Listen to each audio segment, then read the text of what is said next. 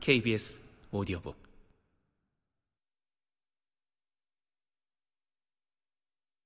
이 장 올리버 트위스트의 성장, 교육, 식생활을 다룬다.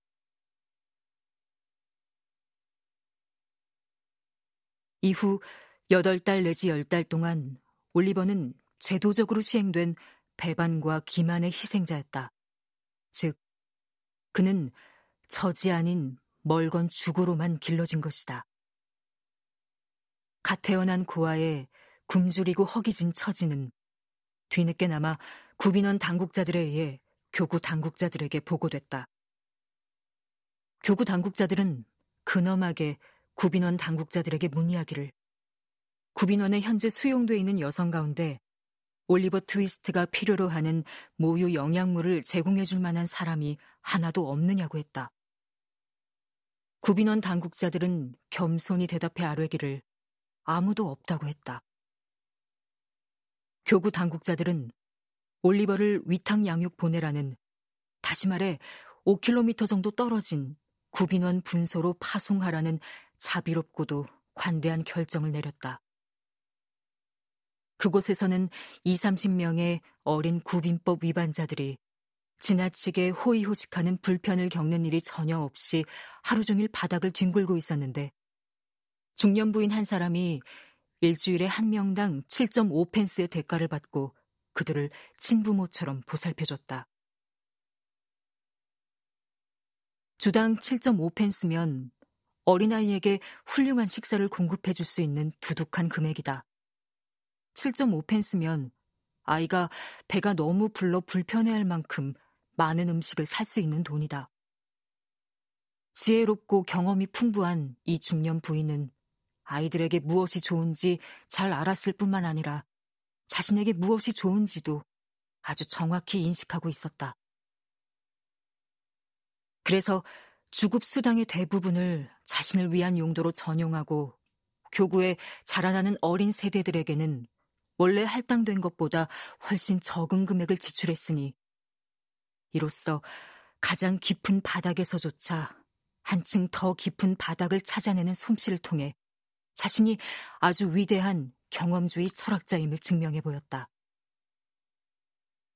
말이 먹지 않고도 살 수 있다는 위대한 이론을 주장했던 또 다른 경험주의 철학자에 대한 얘기는 누구나 다 알 것이다.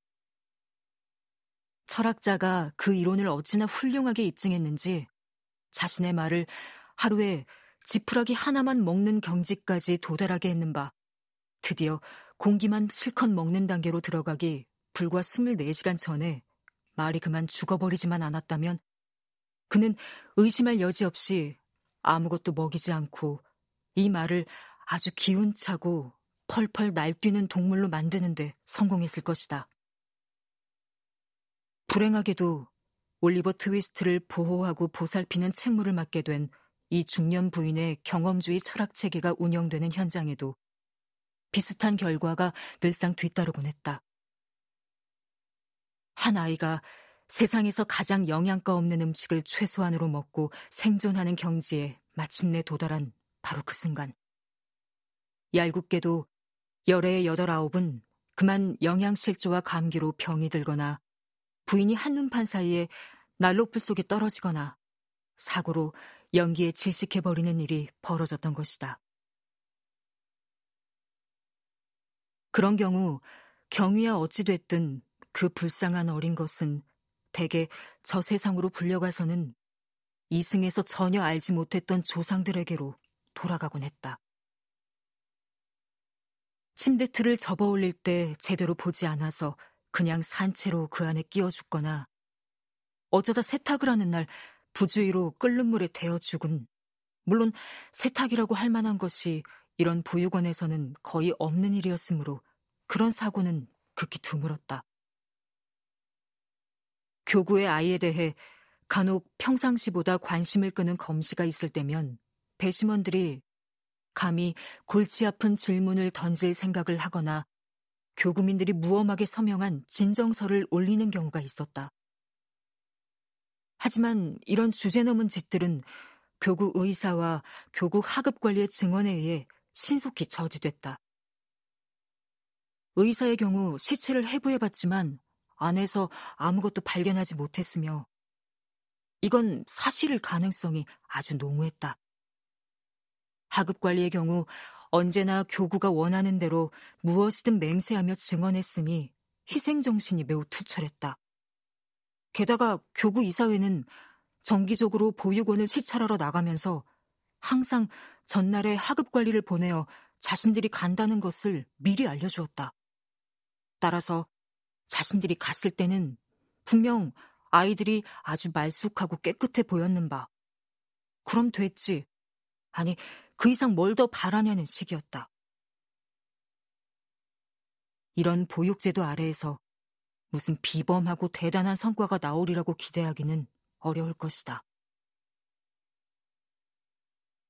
아홉 번째 생일을 맞이했을 때 올리버 트위스트는 창백하고 홀쭉하며 꽤 작은 키에 누가 봐도 몸집이 왜소한 아이의 모습이었다. 하지만 타고났는지 부모에게 물려받았는지 올리버의 가슴에는 굳세고 훌륭한 정신이 뿌리내리고 있었다.